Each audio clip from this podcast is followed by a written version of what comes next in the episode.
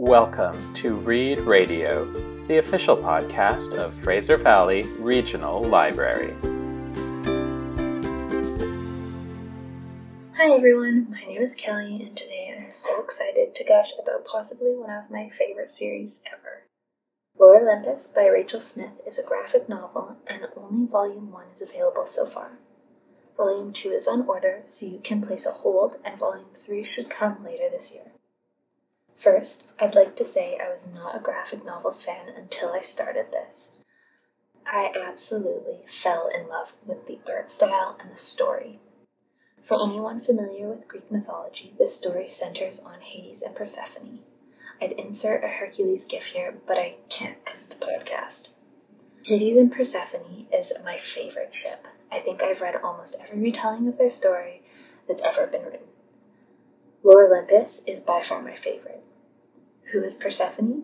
She's the goddess of spring and the daughter of Demeter, one of the original six. Persephone has been secluded away and kept out of the spotlight, but she wants more. The goddess of spring has been waiting for her life to begin. It's why she joins the Eternal Maidens Club, to escape her overbearing mother's watchful eye and find a little freedom. Enter Hades, king of the underworld. What could possibly go wrong? You'll just have to read it and find out. The characters in this series are so well developed. Even the side characters are tangible enough that you like them, hate them, sympathize with them, and pity them. They all feel very real. Again, if you are familiar with Greek lore, then the personalities and stories that go with these characters aren't necessarily a surprise, but they feel more real. That being said, there are definitely surprises and twists. It's familiar without being old. The way this story is told, everything feels original. Along with being a fantasy, this graphic novel also deals with more serious content. The characters really encapsulate wide range of emotions while they deal with various situations. The emotions come out in the story as well as in the visual representation of them.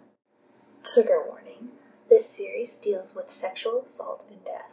While the visual aspect of the story is not graphic, the subject matter is at times.